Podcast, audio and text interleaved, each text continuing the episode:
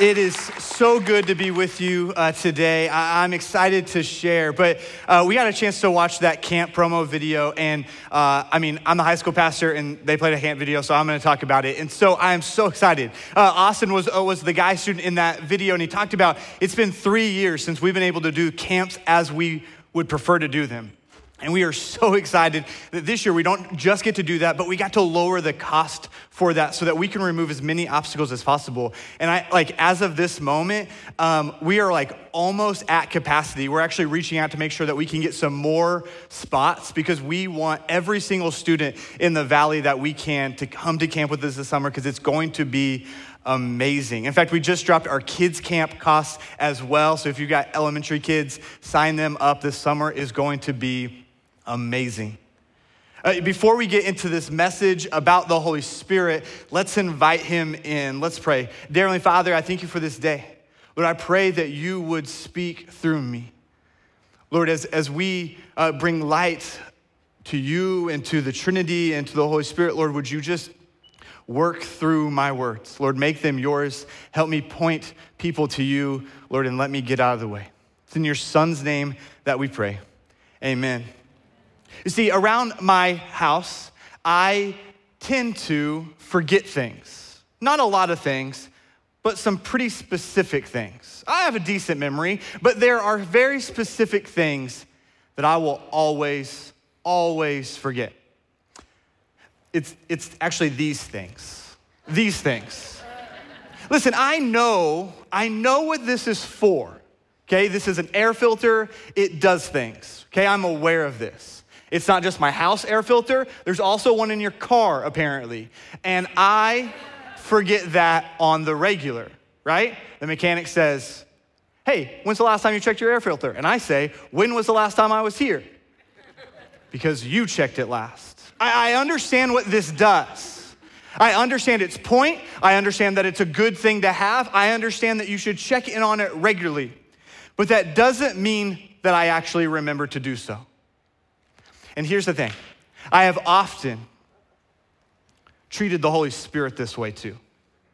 I've often treated the Holy Spirit this way. I, know He's important, I, I know some things about Him. I think if I didn't, my, uh, my Bible college would probably revoke my degree. Uh, I know some things about him. I've been told that he's important. I, I, I heard about him as a kid, kind, kind of. Kind of. I, I grew up going to church, and my church probably, I'm gonna give them the benefit of the doubt and say that they probably taught me about the Holy Spirit. And maybe it's like the air filters, or I just in one ear and out the other. But I, we didn't really celebrate the Holy Spirit very much. Uh, maybe you grew up in a church tradition similar.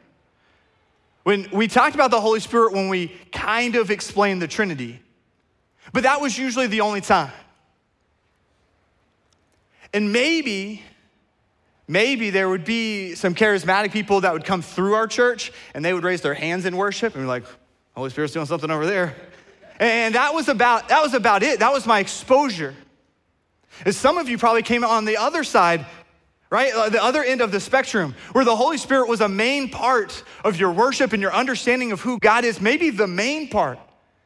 There's some, some, some churches where it becomes so emphasized that other parts of God and his plan become smaller parts. I know talking with Dan before he left for Israel, I asked him, I was like, hey, what was your experience with the Holy Spirit growing up? And he's like, oh, the Holy Spirit wasn't a part of the Trinity where, where I grew up. It was Father, Son, and the Word of God.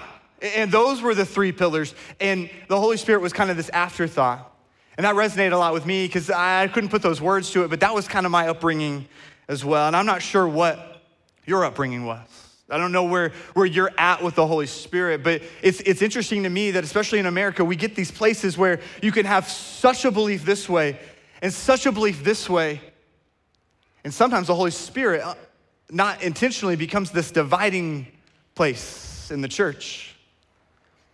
And our hope through this series is that we can not look at what our culture says about the Holy Spirit or, or, what church tradition has said about the Holy Spirit exclusively, but really look at, okay, God, I think you care about what people understand about you. So, what have you revealed about yourself?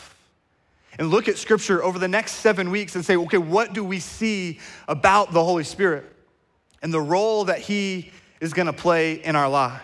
But I think before we can get to His roles, we have to come to an understanding, like some basic truths about the Holy Spirit. I'm just gonna give you three today. Uh, that I think will help us set the stage for then how does he work in our lives. The first basic truth of the Holy Spirit is this the Holy Spirit is a person. The Holy Spirit is a person. He is not the impersonal Spirit of God. He's a full person in the Godhead.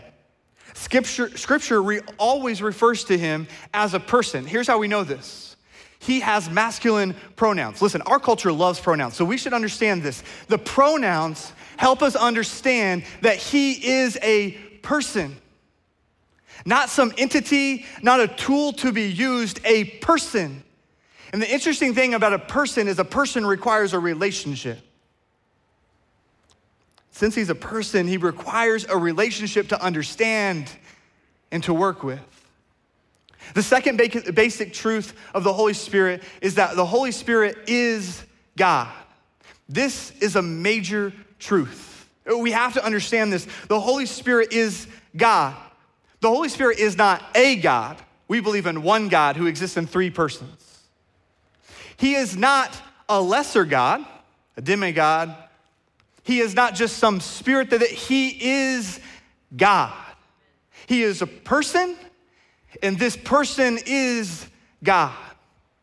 You see, in the New Testament, when it refers to the Spirit, it will use the word Spirit and God interchangeably because the New Testament church understood that the Spirit of God was and is God.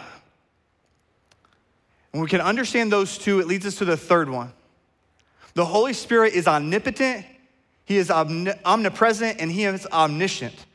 Three omni words that simply mean that he is all powerful, all knowing, and always present. And if we can understand these three basic truths about the Holy Spirit, then we can begin to understand how he is being used in our lives and what his purpose is and how we can interact with him. As I was studying this for this sermon, I began to ask, why do we call him the Holy Spirit? Jesus gets a name. Why, why, I don't know, Holy Spirit. I give him a name. I didn't go too far down that path, don't worry. We're not going to give name suggestions. But he's called the Holy Spirit simply because there are multiple spirits and spiritual beings mentioned in Scripture. But he is different, he is distinct, he is set apart, he is holy. Uh, secondly, we are made better because of his impact in our life. We are made set apart, we are made distinct. We are made holy because of the Holy Spirit. And sometimes you can look at the book of Acts or, or later chapters in the Gospel of John and think, oh, the Holy Spirit is on the scene. But he showed up a lot earlier than that. Uh, he is eternal, just like the other pers- persons in the Trinity. And so we find him all the way back in the beginning, Genesis chapter 1. It says, In the beginning, God created the heavens and the earth. The earth was formless and empty. Darkness covered the deep waters, and the Spirit of God was hovering over the surface of the waters. See, even in the beginning, the Holy Spirit was present, He was active, and He was working.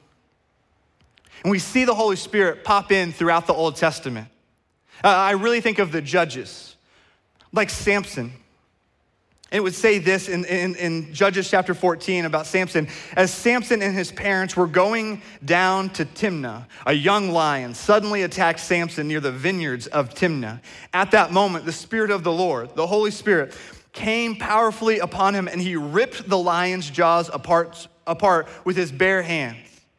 He did it as easily as if it were a young goat. Pause. I would need probably more than the Holy Spirit to rip a young goat apart. Like, so Samson was already stronger than me. that's not hard. We understand this. But uh, the Holy Spirit, it says, came upon him in that moment. He ripped the lion apart. and then it, it kind of left him. And we see this throughout the Old Testament with the, with the judges and some of the prophets where the Holy Spirit would come upon them. And then in the New Testament, we see the Holy Spirit expand his role. But before we get to that, Jesus himself had a, a bit to say about the Holy Spirit. You see, before he died, he gathered his followers together, he had a meal with them, he gave them some of his last words. And he spent a lot of his last words talking about the Holy Spirit. He actually said that he was going to leave and that someone, remember, a person, someone was going to come and be with them. And he actually said it was better for him to go so that the Holy Spirit could come. If you've ever asked the question, is the Holy Spirit important? I'd point you to John chapter 16, verse 7, where Jesus himself said, actually, he's more important for the long term health of the church than me staying. And I don't know that most Christians, maybe even most churches in America, really live that way. Uh, I often have heard the, the, the question asked okay, if you were doing this task and Jesus was sitting right next to you, what would you do? It's an interesting question, but we don't even have to hypothesize about it. That's the Holy Spirit. He's there. We don't have to imagine Jesus sitting next to you. The Holy Spirit is with us. So, if the Holy Spirit is important, and I believe Jesus is a good person to believe, he says he's important.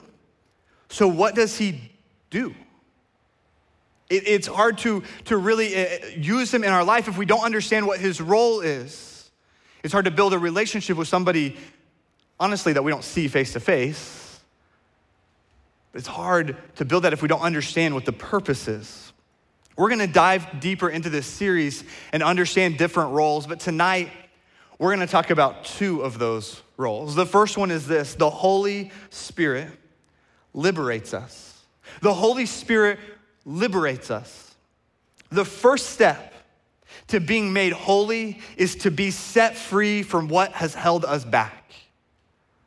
All of us, all of us have something in our life that at one time or even presently has or is holding us back. A scripture refers to that as sin. You can call it what you want. It's preventing you from being the person that God has created you to be. It's the thing that's nagging. It's the thing that, that you can't stop thinking about and you wish you could break the habit, the hurt, the hang up, whatever it might be. And the Holy Spirit wants to liberate us from those things. It's why Paul wrote to the church in Corinth and said, For the Lord is the Spirit. And wherever the Spirit of the Lord is, there is freedom. There is freedom. He, Paul would write to the church in Galatia and say, So I say, let the Holy Spirit guide your lives. Then you won't be doing what your sinful nature craves. You'll be liberated. You see, on our own, we're gonna keep doing what we've always done, whether it's helping us or not. But when the Holy Spirit takes over, we have the power to break those chains, break those habits, that addiction, and we can find true freedom.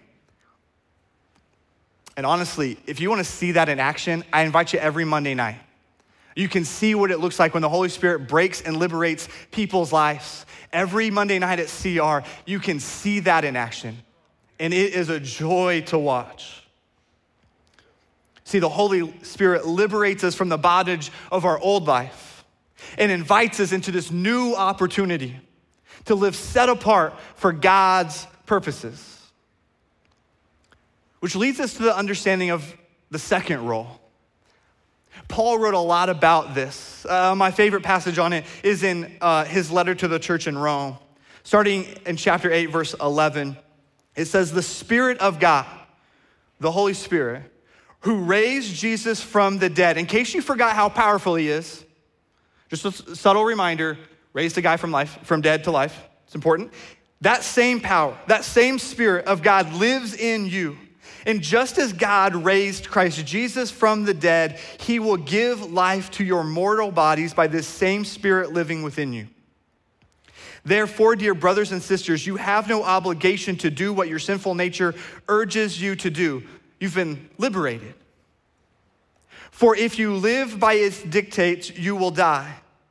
But if through the power of the Spirit you put to death the deeds of your sinful nature, you will live.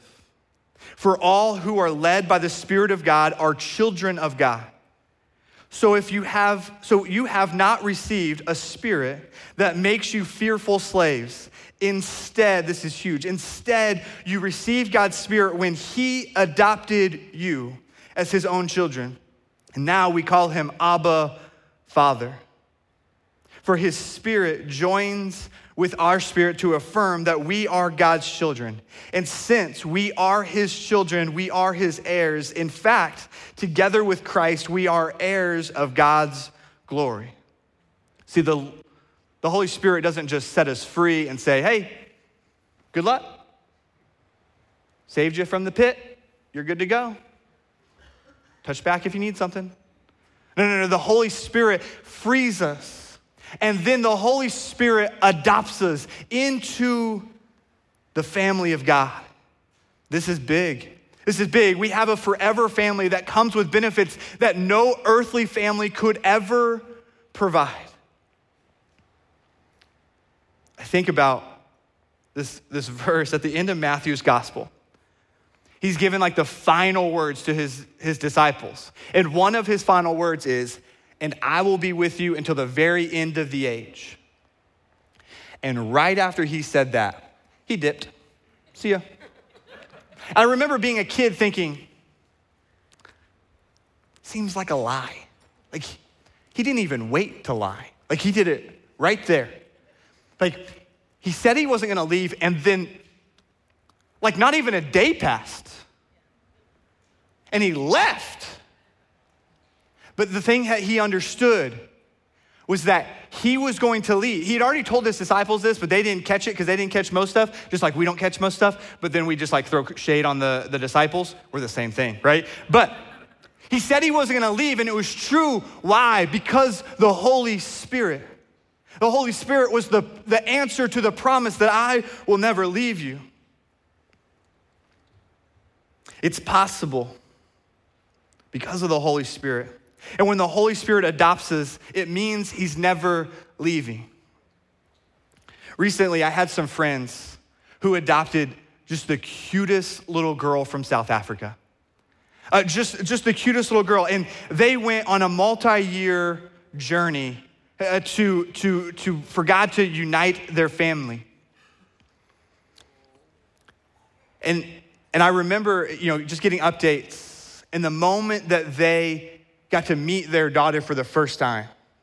It made all of the long, tedious work to get there completely worth it. And it's interesting because it wasn't just like a happily ever after story. If you've ever adopted a child, then you know firsthand that sometimes becoming a family is just as hard, if not harder, than the process of getting to be a family. And they began this process of, of bringing this girl into their family. And for the parents, my, my friends, from that moment, the moment they found out that this girl was being in their family, their minds were set. They were committed. This girl was going to be theirs forever. There was nothing that she was going to do that was going to stop them from being their parents and her from being a part of their family. This little girl, though, wasn't so sure. Right? The, the parents were resolute. But this little three year old girl, man, she had seen some things. And it, it wasn't as easy for her to believe in the beginning that they weren't going to leave. Her family hadn't been able to provide for her, which led her to this situation. And, and, and, her new family was excited to have her and excited to, to build this family, but she struggled with that at first. In fact, my friend would say that there was, there was never a moment where the mom could leave her without her screaming and crying. She was conditioned that, that when people left, they didn't come back. So her understanding, even though they were saying all the right things and really doing the right things, she was thinking, no, if, if she leaves this room, she's probably not coming back. To the point where mom would get up in the night just to go to the bathroom, and the little girl was sleeping uh, on her bed in their room, and she would start screaming and crying. And she's like, I'm just going to the bathroom. Because she, she, she just was afraid that this, they would leave. And I think sometimes we treat our adoption into God's family kind of the same way. Listen, God has said He's never gonna leave you, that, that nothing you can do can change His love for you. And listen, we believe that. Like, I, like we're not bad people, we believe that. But then when the feeling starts to slip and the baptism waters dry off a little bit, and we just think like maybe it doesn't feel the same, and we're like, no, no, no, no, God, you've abandoned me, and you scream out like a three year old girl, just waiting for God to save us. You see, if the Holy Spirit is some impersonal force, this, this, then there's no relationship to build. Just a tool to be used, and you I don't know if you can count on it. Like, is it a good tool or is it like from Walmart? You know, like I just don't know. But this family, they, in, in a pretty short time, began to prove to their daughter, consistently, day after day, moment after moment, proving, hey, I'm here. I'm gonna be with you. I'm always gonna be here. See, when the Holy Spirit, as we've learned, is a person that deeply wants to build a relationship with you, one built on trust and a commitment to never leave you. The person of Jesus, so it walked around in the first century, he wasn't omnipresent. He wasn't. In fact, there are stories in the Gospels where people are angry at Jesus because he wasn't there to save their brother or he wasn't there to save their child. Like, if you just would have been here, then, then maybe if you just. And Jesus performed miracles and, and things like that, but he wasn't omnipresent. See, Jesus knew that if he left, the Holy Spirit could come and adopt everyone who believes in him as his own children and never leave them. And he knew that the God that created all things then could be with each of us every single day, in every single moment, even today, even where you are. It was 2007 when I first really understood this. I had just completed my first year of college, and God had directed me to spend my summer that year in Poland. I don't know why. Um, I didn't know people in Poland. I had never left uh, the country. Um, I had never even been to the ocean at this point in my life because I grew up in Oklahoma and there is not water there. And so, um, so I told my parents, hey, I'm gonna go to Poland for 12 weeks. Hope you don't mind. They did. I went anyway. And, and I went to Poland. I don't know Polish. I was there for 12 weeks, still didn't know Polish. Uh, it has been 15 years since then, and I don't know Polish. Okay, this is important to the story. Okay, not just bragging. So, um, we were working with uh, these uh, missionaries from Canada who had created a coffee shop and an English school. And so that was their ministry, where they would get people to come into their, um, their school and they would teach them English. But their curriculum was the Bible.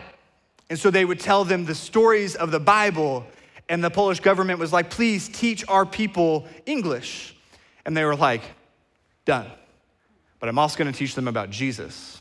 And, uh, and so they did. And it was awesome uh, summer uh, that I got to spend there. And they partnered with this uh, Polish church planter. His name was Adam. And Adam was uh, this awesome guy. And Adam, Adam knew as many words in English as I knew in Polish. Okay, so you can remember what I said earlier and know that that is not many. Okay?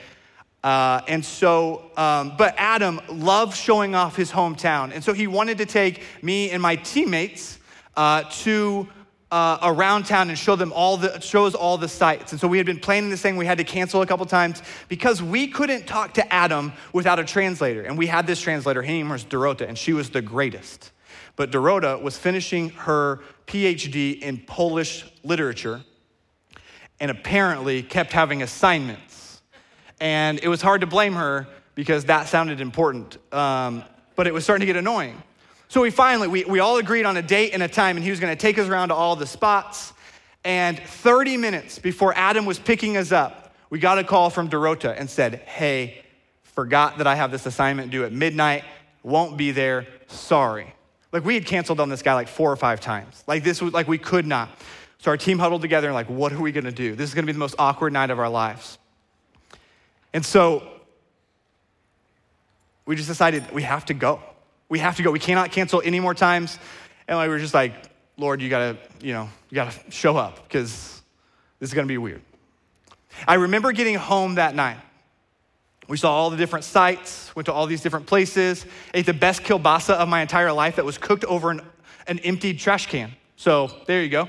Um, and we got back to our apartment that night, and we were walking up the stairs, and one of our teammates was sick, so she couldn't go with us. And she was like, Hey, how was the night? And we were like, Oh, it was so awesome. Adam was telling us about this spot, and he told us the history about this spot, and he told us this and this. And then we were telling this, and we showed him this story, and we talked about this, and, and it was like we were mid story. And one of us goes, Wait, what did he say? And it was at that moment when we realized that language was not a barrier for us that night. But he didn't suddenly learn English, and I certainly did not suddenly learn Polish. And it was in that moment I was like, man, I'm really glad that the Holy Spirit is always with me because in that moment we needed it. I never once again talked to Adam without a translator because we didn't understand each other. But that night, the night in Poland that I will probably never forget, the Holy Spirit knew he needed to make himself known. And it was pretty awesome. See, Romans tells us that because we are adopted by the Holy Spirit, we get all the perks of being children of God. We get an inheritance to look forward to. We get his presence with us always. And what the judges and the prophets got on occasion, we get with us all the time, whether we realize it or we don't. And that same power that raised Jesus to life, we get that. That's a perk of being a child of God. Some of you, some of you have been waiting to find that family, to find that place, to find something to someone that won't leave you. Maybe your life has been filled with person after person who is checked out. But I promise you, there is a person, a God who created everything, even you, that will not leave you. See, the way to that family is to accept Jesus. When you receive Jesus as your Lord, you get the Holy Spirit. You get Him. You get His presence and you get the inheritance that He promises. And some of you, You've been a part of that family for a while, maybe a long time. And yet you're still kind of living as though you don't believe that your new family and the Holy Spirit are actually still with you. But Paul writes to the church in Rome and says if you believe in Jesus, then the Holy Spirit has adopted you. High school students, that's past tense, right? You're a valedictorian. You understand that, right? It's not future, it's past. Has adopted, right? It's a completed act. He's not about to adopt you. When you accept Jesus, the Holy Spirit has adopted you, which means you are a child of God in that moment, not when you get up to it, not when you get around to it, not when you're good enough. The Holy Spirit has done it and you are now a child of God.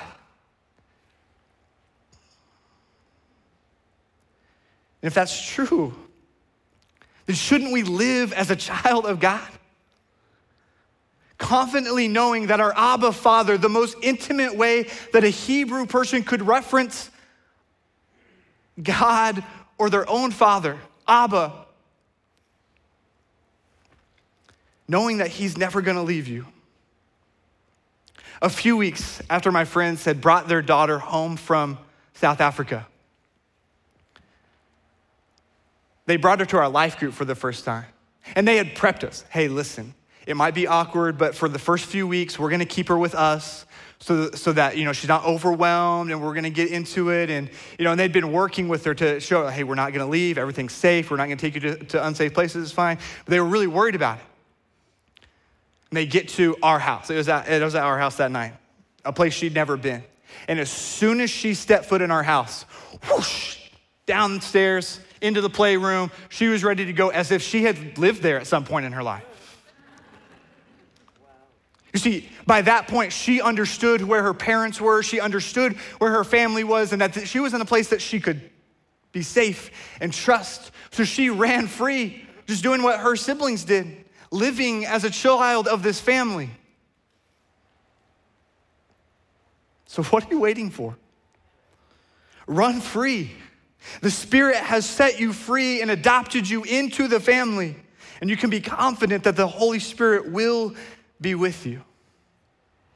So this week, I hope you wrestle as we begin this series where we wrestle with the Holy Spirit and his role in our lives and the fact that he is adopting you and liberating you. And some of you may be ready to accept that gift for the first time.